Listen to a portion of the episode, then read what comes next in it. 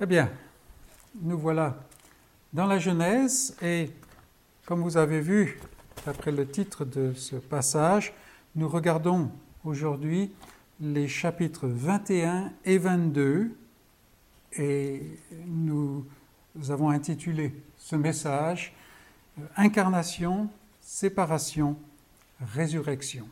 Et je pense que vous verrez de quoi il s'agit.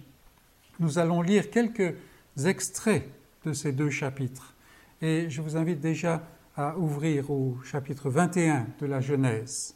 « L'Éternel se souvint de ce qu'il avait dit à Sarah, et l'Éternel accomplit pour Sarah ce qu'il avait promis. Sarah devint enceinte, et elle enfanta un fils à Abraham dans sa vieillesse, au temps fixé dont Dieu lui avait parlé. Abraham donna le nom d'Isaac au fils qui lui était né, que Sarah lui avait enfanté. Abraham circoncit son fils Isaac, âgé de 8 jours, comme Dieu le lui avait ordonné. Abraham était âgé de 100 ans à la naissance d'Isaac, son fils, et Sarah dit, « Dieu m'a fait un sujet de rire. Quiconque l'apprendra rira de moi. » Elle ajouta, « Qui aurait dit à Abraham, Sarah allaitera des enfants. Cependant, je lui ai enfanté un fils dans sa vieillesse. » L'enfant grandit, et il fut sevré, et Abraham fit un grand festin le jour où Isaac fut sevré. Verset 9. Sarah vit rire le fils qu'Agar, l'Égyptienne, avait enfanté à Abraham. Et elle dit à Abraham, « Chasse cette servante et son fils, car le fils de cette servante n'héritera pas avec mon fils, avec Isaac. » Cette parole des plus forts aux yeux d'Abraham à cause de son fils. Mais Dieu dit à Abraham que cela ne déplaise pas à tes yeux, à cause de l'enfant et de ta servante. Accorde à Sarah tout ce qu'elle te demandera, car c'est d'Isaac que sortira une postérité qui te sera propre. Je ferai aussi une nation du fils de ta servante, car il est ta postérité. » Et puis, Abraham chasse Agar et Ismaël, et nous le verrons tout à l'heure. Et puis, au chapitre 22, nous voyons Abraham qui est en train de monter avec son fils Isaac au mont Morija. Et au verset 6, nous lisons Abraham. Peut-être, commençons au verset 4.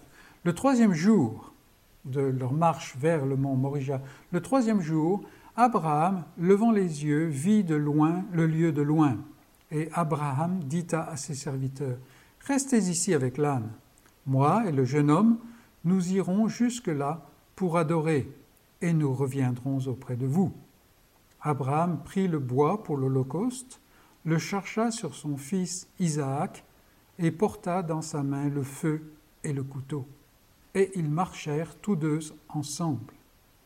Alors Isaac, parlant à Abraham, son père, dit, « Mon père !» Et il répondit, « Me voici, mon fils. » Isaac reprit, « Voici le feu et le bois, mais où est l'agneau pour l'holocauste ?» Abraham répondit, « Mon fils, Dieu se pourvoira lui-même de l'agneau pour l'Holocauste. » Et ils marchèrent tous deux ensemble. Et puis, nous voyons plus loin que toute cette montagne a été appelée par Abraham la montagne où Dieu pourvoira.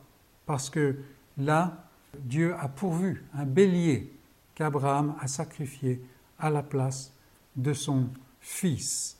Et au verset 14, Abraham donna à ce lieu le nom de Yahvé Jiré, l'Éternel pourvoira. C'est pourquoi l'on dit aujourd'hui, à la montagne de l'Éternel, il sera pourvu. Et c'est ici la parole de Dieu. La dernière fois, nous avons vu l'incident entre Abraham, Sarah et Abimelech. Et cet incident est clos depuis plusieurs mois. Et Abraham séjourne maintenant dans la contrée du midi. Il est resté là et il sera là pendant assez longtemps. Il est toujours un étranger et il fait face aux vexations qui accompagnent toujours le fait de ne pas appartenir à ceux qui sont natifs, à ceux du pays. Ici, par exemple, il creuse un puits, mais les gens du pays s'en emparent et lui interdisent de l'utiliser. Et puis, même après que, comme il est dans notre passage, mais nous n'avons pas lu, quand Abimelech vient et par traité lui accorde à Abraham un lieu qui lui appartienne, Abraham, l'homme de foi, est toujours un étranger. Il n'appartient pas. Et en fait, ce n'est pas simplement une question que les gens de la contrée du Midi le voient comme un étranger, comme quelqu'un du dehors. C'est un peu souvent dans nos campagnes aujourd'hui la situation. Vous arrivez peut-être au bout d'une 30aine d'années, alors vous êtes encore quelqu'un de nouveau. Ce n'est pas simplement ça. C'est que lui-même, Abraham, se considère comme un étranger. Et pourquoi ? C'est parce qu'il a les yeux fixés sur un héritage bien meilleur. Il a les yeux fixés sur la promesse que Dieu lui a faite, qui n'est pas une promesse simplement d'un fils, nous allons le voir, mais la promesse qu'il y a une postérité qui va toucher le monde entier. Et c'est pour cela que Abraham est un étranger, un homme de foi, père des croyants, mais un étranger continuellement. Et le croyant, qui est lui-même un enfant de la promesse, est dans la même situation, même s'il lui arrive de l'oublier, d'oublier ce fait, sa patrie n'est pas dans ce pauvre monde si hostile et si bizarre, si différent de ce qui le fait vivre. Lui, le croyant, comme Abraham, il attend une autre patrie et il marche chaque jour vers ce but. C'est pour ça qu'il ne peut pas marcher comme un incroyant. Si le chemin est rude, et il l'est très souvent, vous le savez, vous qui êtes croyants, eh bien la récompense promise est bien meilleure, bien meilleure. Même si notre texte ici s'étend sur 2 chapitres aujourd'hui, nous allons nous concentrer sur 3 sommets de la révélation que nous y voyons. 3 sommets qui anticipent la merveilleuse déclaration du dessein de grâce que nous voyons révélé dans le Nouveau Testament. Et c'est pour ça que tout à l'heure, nous avons lu et nous avons examiné 2 passages du Nouveau Testament. Il y a de nombreux détails du texte dans la Genèse qui nous sont difficiles à comprendre et, tout franchement, des détails qui semblent même être révoltants. Il ne faut pas se cacher la difficulté. Mais les ombres de l'Ancien Testament ne doivent pas obscurcir notre vue de la nouvelle alliance qui est en Jésus-Christ. Et c'est quelque chose à laquelle il nous faut veiller, ne pas laisser ces choses nous dérober la richesse qui est en Jésus-Christ. Et notre premier point ce matin, je l'intitule « L'incarnation ». La promesse s'incarne.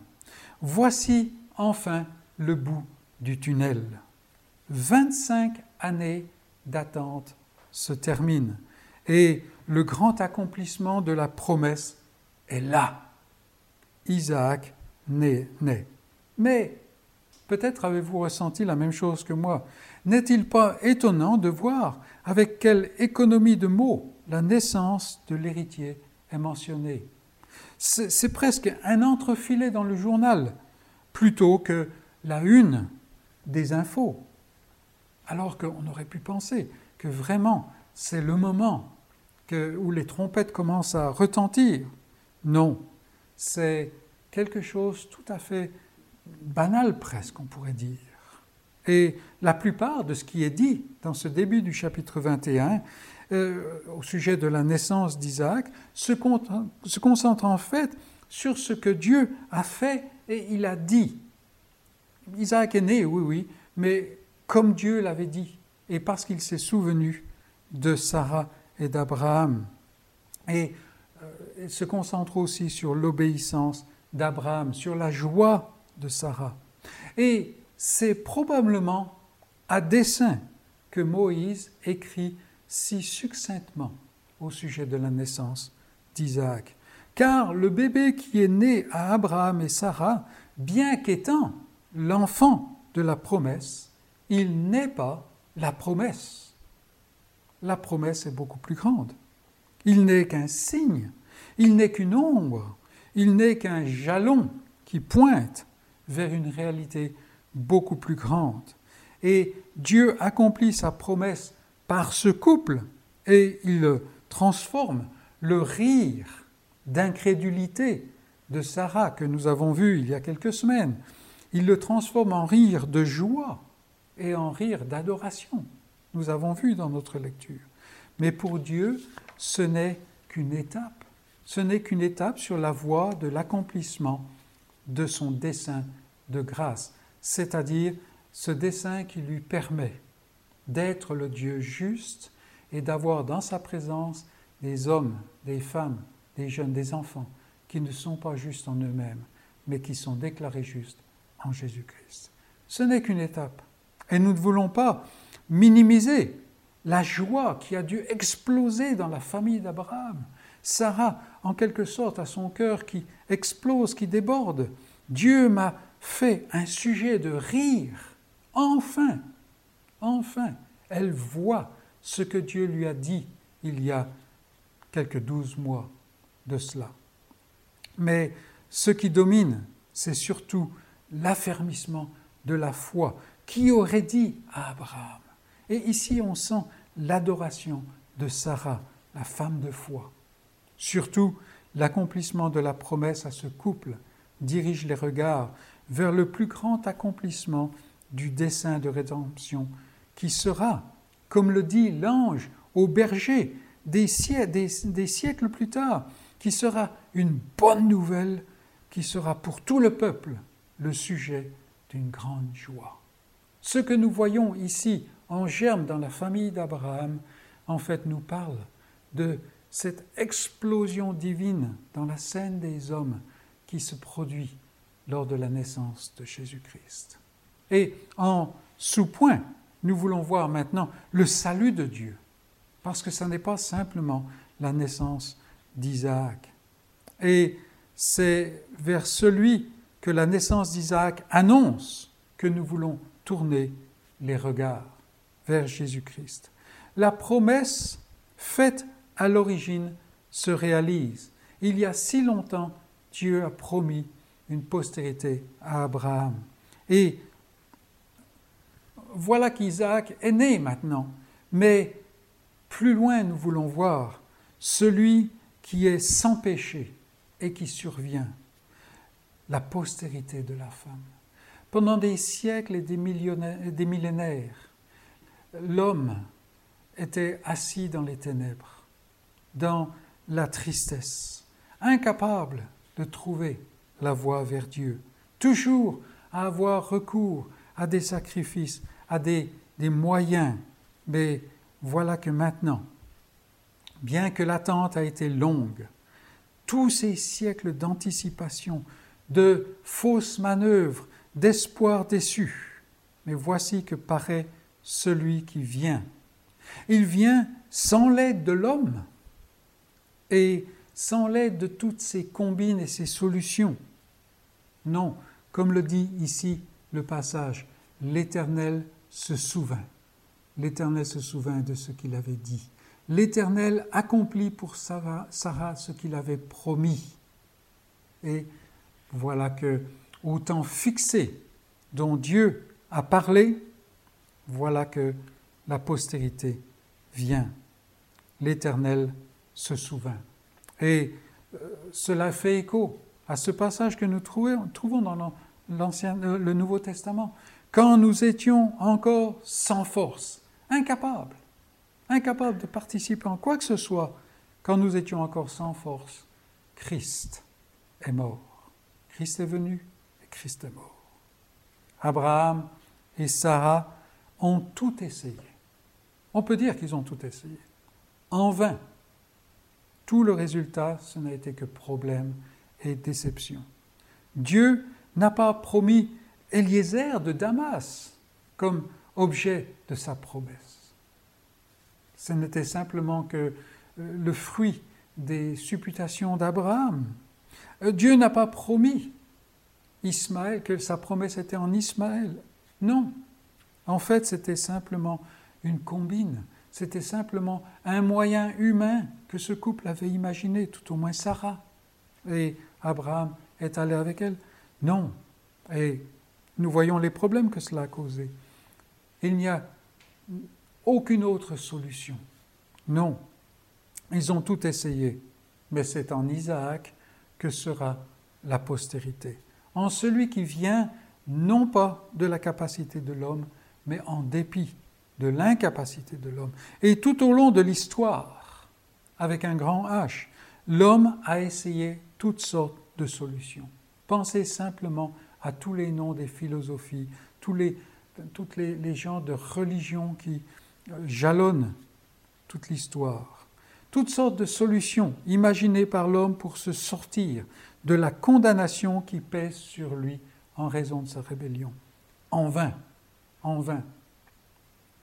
Et voici que maintenant, la page s'ouvre et nous lisons « Gabriel, l'ange de Dieu, fut envoyé par Dieu. » Et de la même manière que Dieu se souvint de Sarah, Dieu envoie Gabriel dans une petite ville de Galilée, alors que personne ne s'en rend compte. Personne n'est au courant. Dieu agit.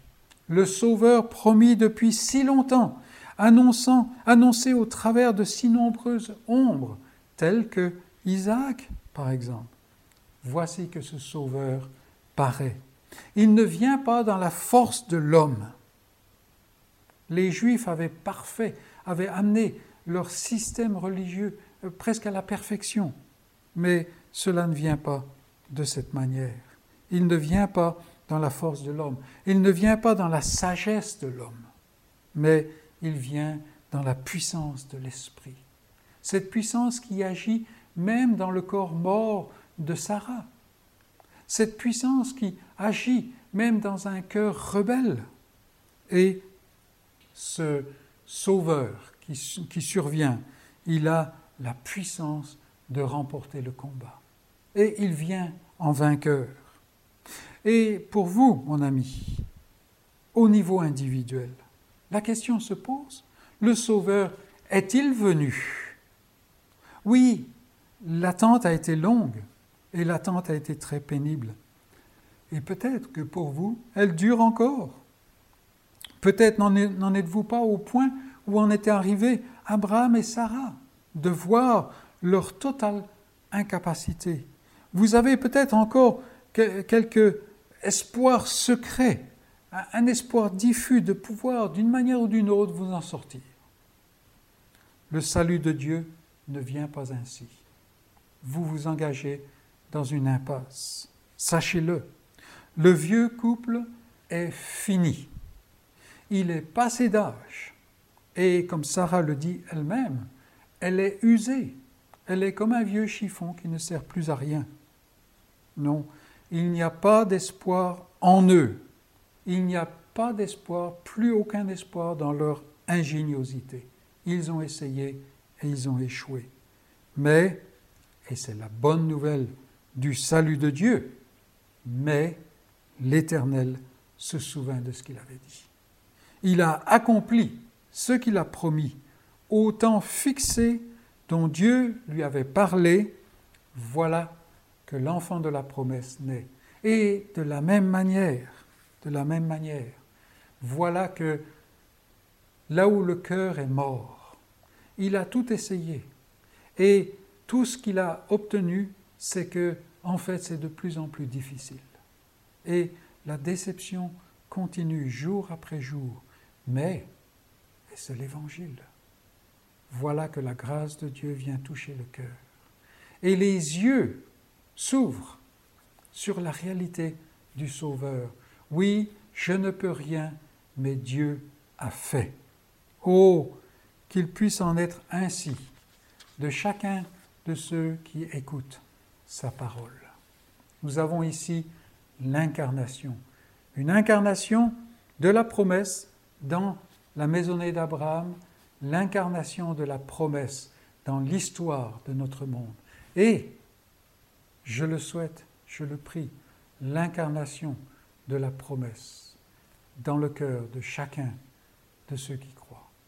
Que le Seigneur ait pitié de nous et fasse grâce, chacun d'entre nous, l'incarnation. Mais en deuxième point, et nous avançons avec notre histoire dans la maison d'Abraham, deuxième point, la séparation.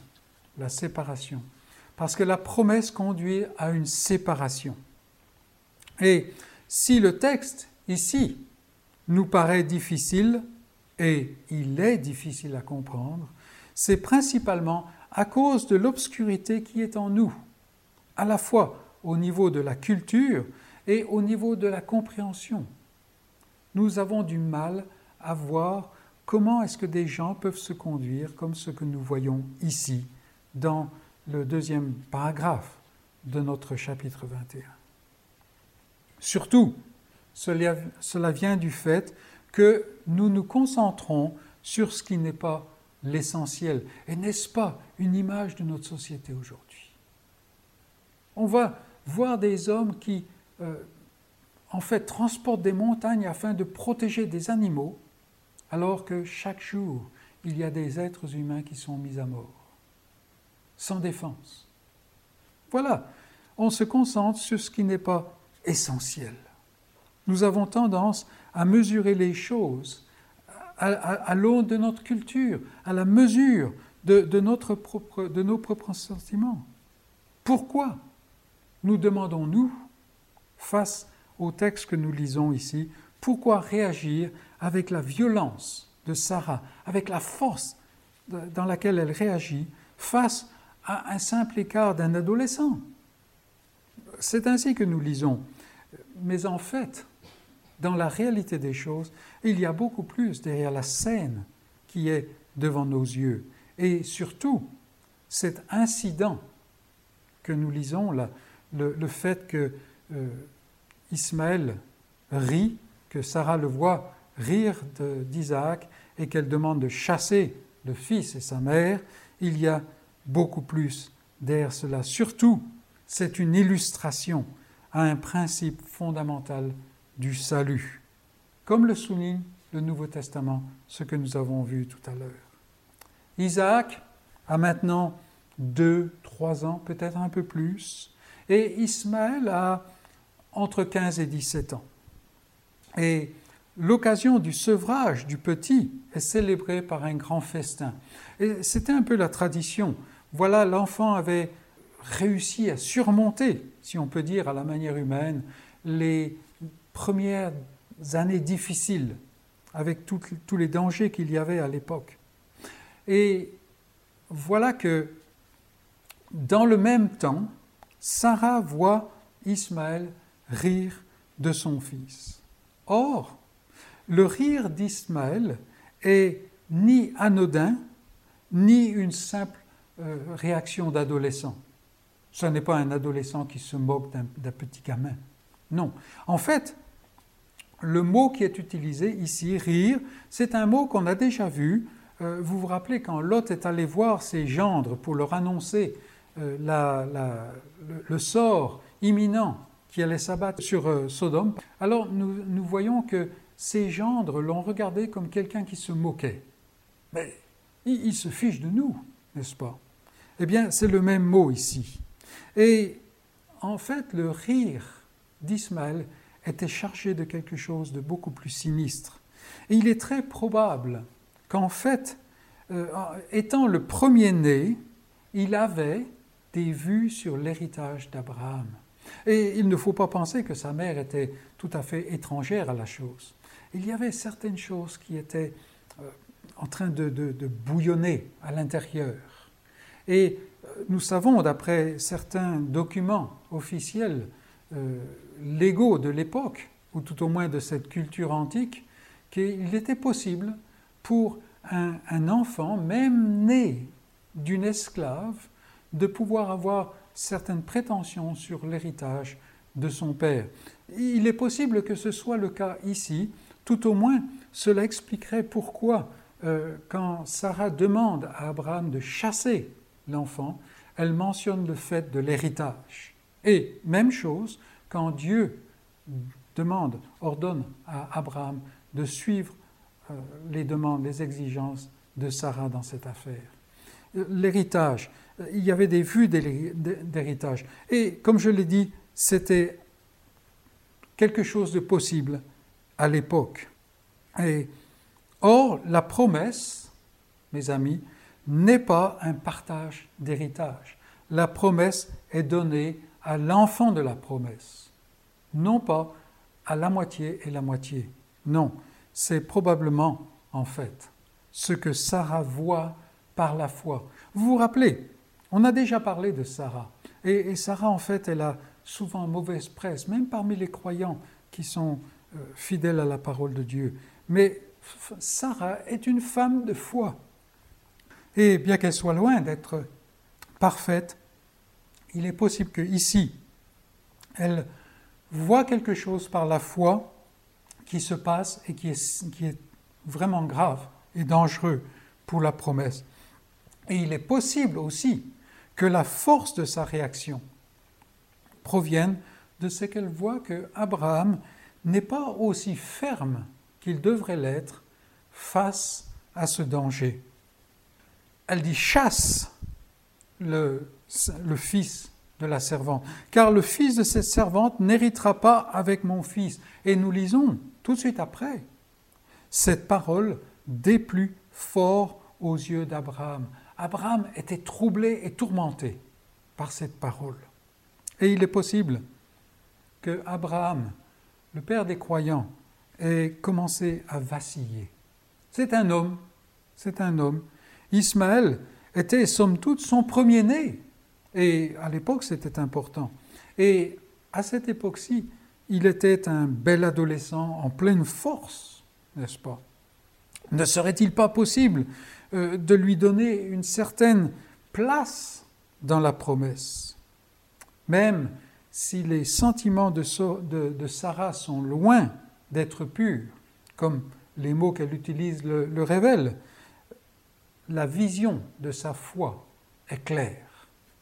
Le fils de l'esclave ne peut pas hériter avec le fils de la promesse. Il ne vient pas en résultat d'une promesse. Et c'est ce que Dieu veut nous montrer ici. Et notre sous-point ici s'intitule « Deux alliances ». Il y a deux alliances ici. Et c'est le Nouveau Testament, comme nous avons vu tout à l'heure, qui vient à notre aide.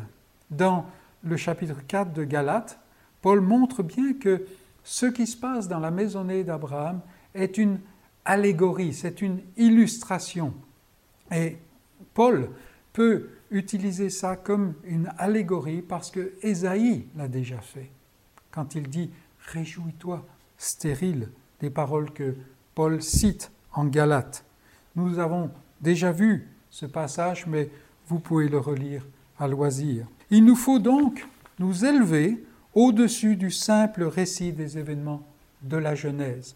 Il y a quelque chose de plus. En fait, cet épisode sert d'illustration, c'est une analogie, c'est surtout une allégorie. Et cela illustre des principes spirituels. Quelles que soient les réalités personnelles des personnages impliqués dans l'histoire de la Genèse, Dieu met en lumière le cœur de son alliance. Et vous vous rappelez que depuis le début de nos études, nous regardons le cœur, nous regardons l'alliance de Dieu, ce que Dieu fait en Christ à travers toutes les péripéties, notamment de cette maisonnée. Le salut de son peuple élu est par la grâce seule. Et cela signifie que l'apport de l'homme pour obtenir le salut est absolument proscrit. Et c'est la force de ce que Paul dit. Si jamais l'homme peut apporter quelque chose à ce salut, le salut est détruit. Ismaël est né parce que Sarah et Abraham ont voulu donner un coup de pouce à la promesse de Dieu qui, selon eux, tardait. Mais on ne peut pas donner un coup de pouce à la promesse de Dieu. C'est impossible. Si l'apport de l'homme pouvait avoir une place dans le salut, aussitôt, l'homme en tirerait gloire. Regardez ce qui se passe en vous, regardez ce qui se passe autour de vous. Or, le principe de la grâce vide l'homme de toute gloire. Et c'est cela qui fait que c'est un évangile. C'est pour cela que l'homme, l'être humain par nature, a tant de haine pour cette vision du salut. Un salut moitié-moitié, ça convient à tout homme. Mais quand il est face au salut par la grâce seul, c'est-à-dire que Dieu œuvre sans l'apport de l'homme, quand il est face à un tel message, c'est la persécution. Il persécute. Et comme le dit Paul, de la même manière que Ismaël persécutait Isaac. Donc vous voyez, ce n'était pas un rire anodin. De la même manière, le religieux, celui qui cherche à gagner son salut, à gagner le plaisir de Dieu par ce qu'il fait, il persécute celui qui dit « il n'y a rien à faire, tout est fait ». Et cela dure encore aujourd'hui, cela durait à l'époque de Paul. Pensez à Saul de Tarse, mais cela dure aujourd'hui. Dites simplement que l'homme n'a absolument rien à faire dans l'œuvre du salut et vous allez voir la bonté de l'homme religieux. Non, c'est quelque chose qui mène à la persécution. Et c'est un fait, c'est une réalité que l'histoire nous enseigne. Qui a été le plus farouche ennemi du peuple de la grâce depuis le début, depuis Abel, jusqu'à aujourd'hui? N'est-ce pas l'homme religieux, celui qui pense pouvoir hériter du salut par ce qui vient de lui-même, soit qu'il appartient à un certain peuple, soit qu'il fait tout ce qu'il faut, soit même qu'il améliore son salut, qu'il grandit dans son salut. Et la question qui met fin à toute cette polémique, si on peut parler de polémique, c'est qui a cloué le Seigneur Jésus sur la croix? Les mains des Romains étaient dirigées par la haine des Juifs religieux.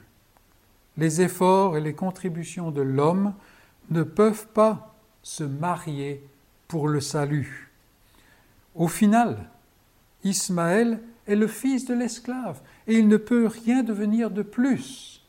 En fait, il est très probable que quand Abraham chasse Agar et Ismaël, en fait, il est très probable qu'il leur donne leur liberté. Et c'était quelque chose qui se passait quelquefois de manière légale. Le maître de la maison donnait sa liberté à l'esclave, mais l'esclave ne pouvait pas rester dans la maison. Et Ismaël est toujours le fils de l'esclave. Et l'homme religieux est esclave de la tyrannie de ses œuvres. Il ne peut jamais en faire assez pour se satisfaire. Alors que l'enfant de la promesse, il est le fils de la femme libre. Et c'est pour la liberté que Christ nous a affranchis. Veillons, mes amis, à ne pas nous reposer sur ce que nous pouvons apporter au salut. Pourquoi? Parce que c'est l'esclavage, c'est la servitude. Et vous le savez dans votre expérience. Prenons garde à ne pas imiter Abraham non plus. Abraham qui vacillait, peut-être Ismaël, peut-être un tout petit peu. Non, la grâce de Dieu ne se mélange pas aux œuvres de l'homme. Il faut séparer les deux, mes amis.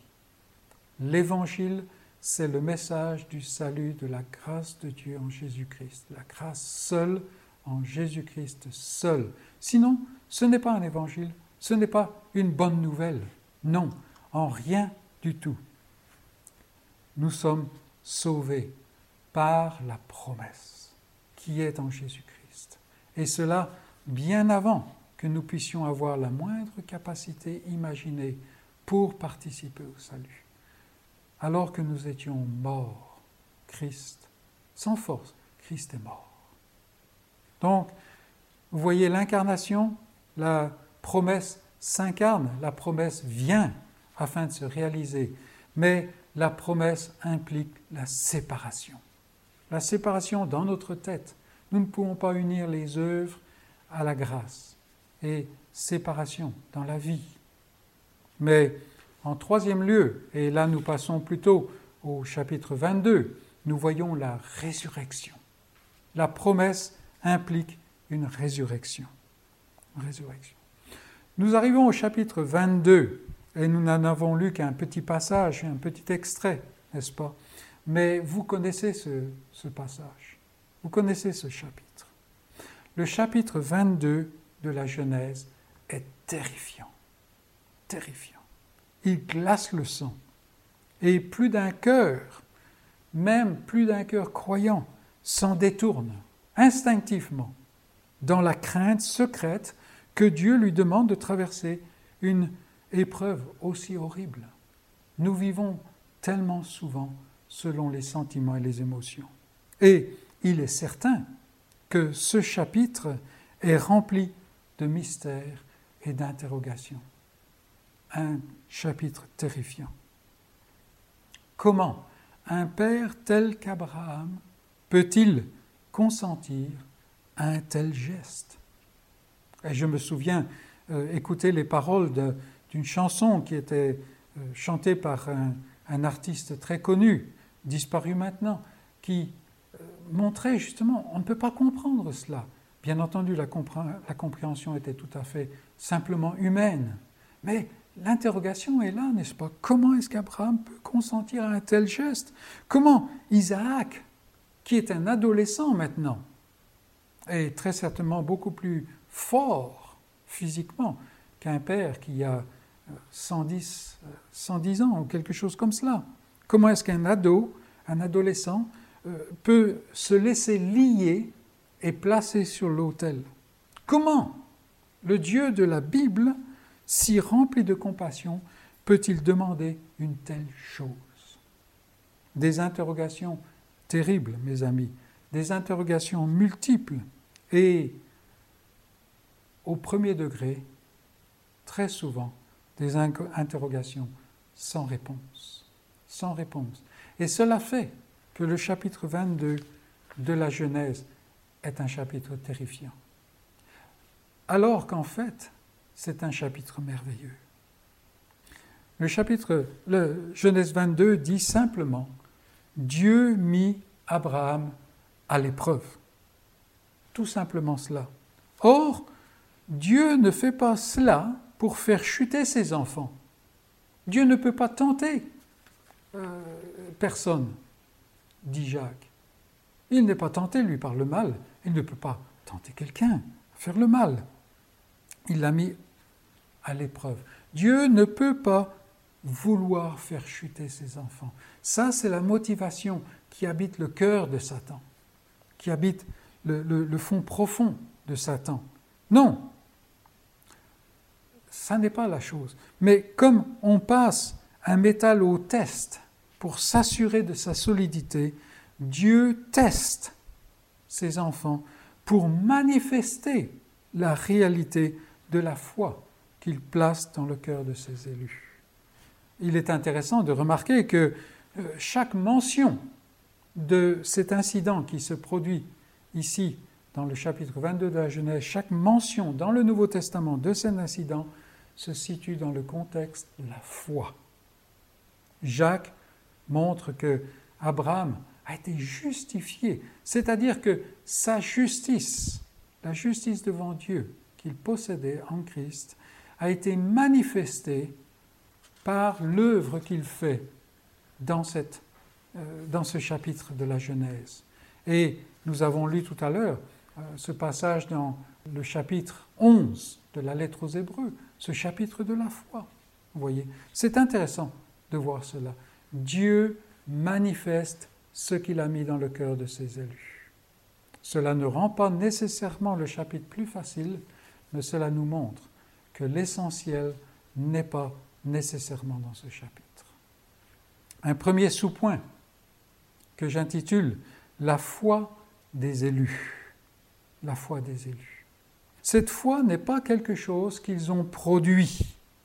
Vous savez, ce dont parle le monde, cette capacité qui est dormante au fond du cœur et que, d'une manière ou d'une autre, on arrive à attiser et à mettre en flamme et qui permet à l'homme, de son propre fond, de venir se saisir de la promesse de Dieu.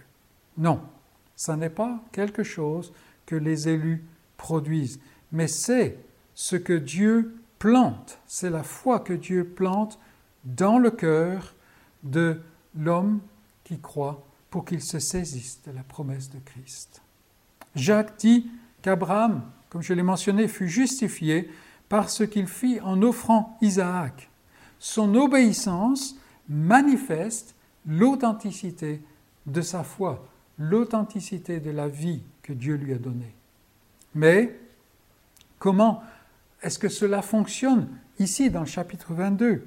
De la Genèse. C'est la question qui se pose à nous, parce qu'on ne peut pas le voir simplement comme ça, à la surface. L'ordre de Dieu vient en opposition directe à sa promesse et à sa providence. Dieu a promis, en Isaac, tu auras une postérité qui touchera toutes les nations de la terre. Et Isaac est né.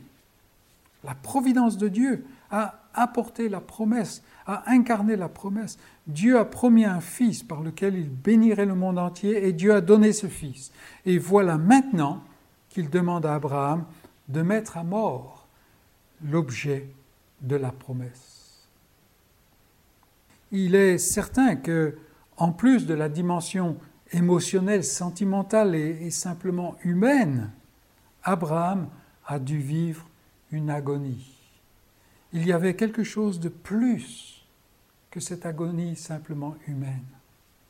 Nous ne voulons pas écarter, on veut écarter aucun des aspects de cette expérience.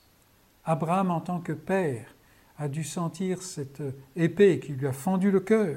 Oui, oui, et c'est ce qui nous touche, n'est-ce pas ? Mais ici, sa grande affaire se situe vis-à-vis de Dieu et de la promesse de Dieu. Parce qu'Abraham est un homme de foi. Il voit plus que simplement le niveau de la chair. Comment réconcilier ce commandement avec ce qu'Abraham sait de Dieu ? Dieu est quelqu'un qui promet et qui ne se repent pas de sa promesse. Il ne change pas d'avis, comme certains veulent le dire. Il a vu Dieu avoir pitié d'un croyant, et même d'un croyant pitoyable. C'est pour cela que Dieu a retiré Lot de Sodome. Et Abraham a aussi vu le vide et la stérilité de tous ces raisonnements humains. Chaque fois que Abraham et Sarah ont cherché à raisonner, ils se sont trouvés face à des difficultés. Pharaon et l'Égypte, l'expulsion d'Égypte, Guérard et la remonstrance d'Abimélec, Agar et toute la difficulté de la situation dans la famille. Toutes ces choses sont dans l'esprit d'Abraham. Et voilà un homme écartelé. Écartelé. Il n'arrive pas à comprendre. Il est écartelé. Mais il n'arrête pas de réfléchir. Il n'arrête pas de réfléchir. Et en réfléchissant, il voit qu'il n'y a rien qui vient de la situation humaine. Il ne peut pas comprendre tous les faits qui sont autour de lui, les faits qui frappent ses yeux, qui frappent son esprit, sont irréconciliables. Mais c'est un homme de foi. Et la différence, c'est que sa foi en Dieu lui fournit d'autres informations sur lesquelles il peut réfléchir. Elle lui donne Cela lui donne des données auxquelles il n'a pas accès, simplement selon les sentiments, selon simplement son humanité. Et c'est là qu'il voit que la seule réponse à son dilemme, la seule réponse au problème est Dieu. Est Dieu. Et c'est pour cela que l'auteur de la lettre aux Hébreux dit, mais il a estimé, il a compris que Dieu était capable de ressusciter. Est-ce que Abraham l'aurait dit de cette manière? On ne sait pas. On ne sait pas. Mais c'est ainsi que Abraham a réfléchi. Oui, je ne comprends pas comment, mais je connais celui qui a fait la promesse.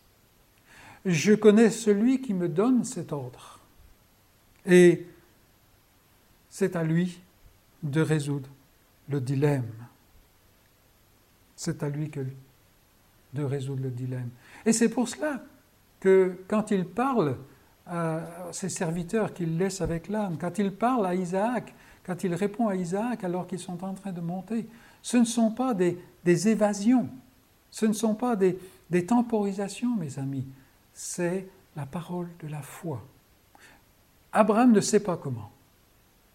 Il n'a pas encore vu le bélier qui est pris dans le buisson. Mais il sait que Dieu va agir, que Dieu va se pourvoir un moyen. Et c'est étonnant de voir en fait l'actualité de l'intelligence et de la foi d'Abraham. Mes amis, est-ce que vous comprenez davantage l'ordre de Jésus dans le Nouveau Testament, où il demande à celui qui veut le suivre de haïr même ceux de sa propre maison, de sa propre intimité? Est-ce que vous comprenez cela? Bien entendu qu'on ne le comprend pas plus qu'on comprend ce qu'il demande à Abraham, là, dans le chapitre 22 de la Genèse. Comment est-ce que Dieu peut me demander de haïr mes parents, mon conjoint, mes enfants? Et il y en a certains qui adoucissent ce mot « haïr », mais c'est le mot « haïr » qui est là. C'est la même foi, vous voyez. Or, nous ne la voyons pas exactement comme cela, parce que nous nous situons seulement souvent au niveau des sentiments. Donc, la foi des élus se fixe en Dieu. Et chaque fois qu'elle se détourne un tant soit peu de Dieu, elle perd les réponses. Et c'est là souvent notre problème. C'est là souvent que nous vacillons. Mais voyons un deuxième sous-point. Car nous regardons la résurrection. Nous avons vu la foi des élus. Maintenant, regardons le salut de Dieu. Le salut de Dieu. Le cœur humain a tendance à se recroqueviller face au passage que nous avons dans ce 22e chapitre de la Genèse. On se recroqueville. Oh, si seulement, j'espère que Dieu ne va pas me demander quelque chose d'aussi horrible que cela. Bien entendu que c'est ridicule, mais c'est réel, n'est-ce pas? Et les émotions, les sentiments sont tellement pressés. Cela nous pousse à l'extrémité. Or, quand nous venons à considérer le salut que Dieu accomplit en Christ, notre cerveau a plutôt tendance à prendre le volant, à diriger. Ce que je veux dire, c'est que nous lisons le chapitre 22 de la Genèse, et c'est notre cœur qui est écrasé, n'est-ce pas, par les sentiments, par les émotions. Comment est-ce que c'est possible? Et puis, plus tard, nous regardons, nous réfléchissons au salut que Dieu a accompli en Jésus-Christ. Et là, nos sentiments, nos émotions ne sont même pas impliqués. C'est l'intellect. Nous commençons à réagir à ces choses-là. Nous nous dirigeons tout de suite vers la doctrine.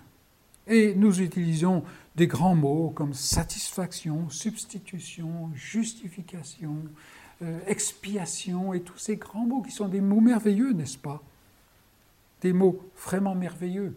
Mais seul notre esprit est impliqué. Notre cœur n'est plus impliqué à ce niveau-là.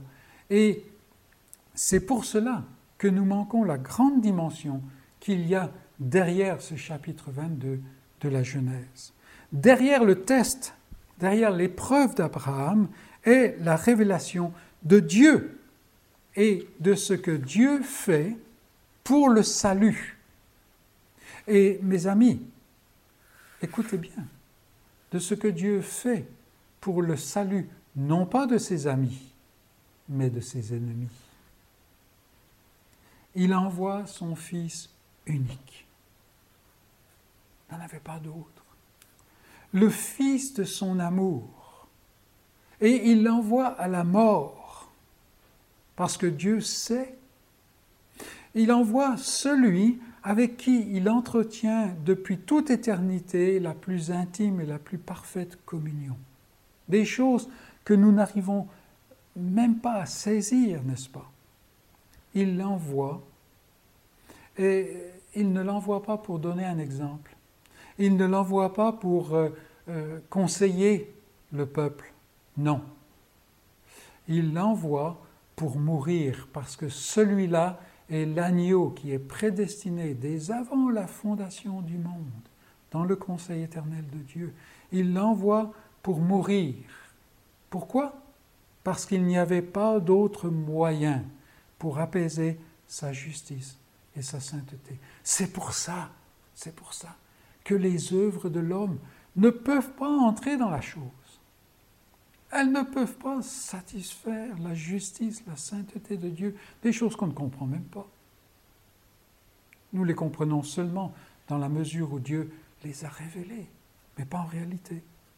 Et Dieu ne recule pas. Quand bien même les siècles passent, et nous voyons cet Ancien Testament qui passe, et les siècles passent, et ce sont des siècles qui sont souvent très, très obscurs, pleins de ténèbres. Ils passent des moments où le peuple choisi, le peuple élu, se détourne de lui. Des moments où même ils font entrer l'abomination dans le temple de Dieu. Mais Dieu ne recule pas. Dieu continue, inlassablement, tout au long des siècles, des millénaires. Le Fils lui-même, Dieu le Fils, ne recule pas. Il se présente volontairement, il écarte sa gloire, il écarte ce qui lui est naturel, n'est-ce pas? Et alors même qu'il est lié et écrasé par les sentiments, par la limitation de son humanité, alors même qu'il est lié par cela, écrasé, il ne recule pas. Oh, Père, si cette coupe peut passer loin de moi, mais non pas ma volonté, non pas ma volonté. Et le Père, avec un P majuscule, doit plonger le couteau, achever l'œuvre pour libérer son peuple. Pour Abraham, il y a le bélier qui est fourni, qui est là, pris dans le buisson. Et il peut détacher Isaac. Il peut mettre le bélier sur l'autel et offrir le bélier. Mais il n'y a pas de bélier pour Dieu, parce que son Fils est l'agneau de Dieu. Voilà ce qui est derrière l'épreuve que Dieu envoie à Abraham. Et c'est beaucoup plus que tous les sentiments du monde mis ensemble. C'est beaucoup plus que les émotions. C'est beaucoup plus que le cœur d'un père. C'est le cœur parfait du Dieu de grâce.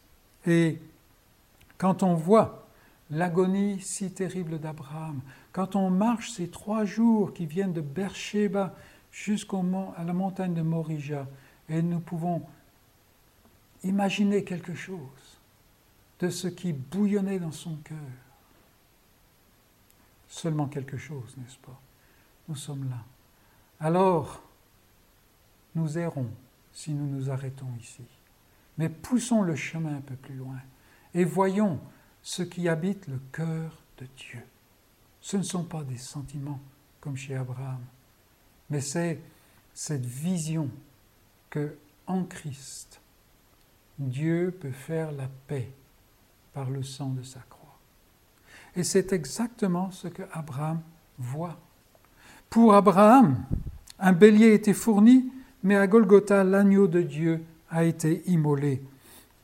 Et quel n'est pas notre saint étonnement, notre gratitude immense face à un tel amour, plutôt que de dire « Comment est-ce que Dieu peut demander une telle chose à Abraham ?» La vraie question pour le croyant, se peut-il que Dieu soit allé jusque-là pour moi? Ça, mon ami, c'est incroyable. C'est incroyable. Il faut vraiment la foi pour le saisir. Quel amour! Quel amour divin! En montant vers le sacrifice, Abraham savait qu'il fallait un sacrifice. Et Abraham a reçu la révélation de la résurrection.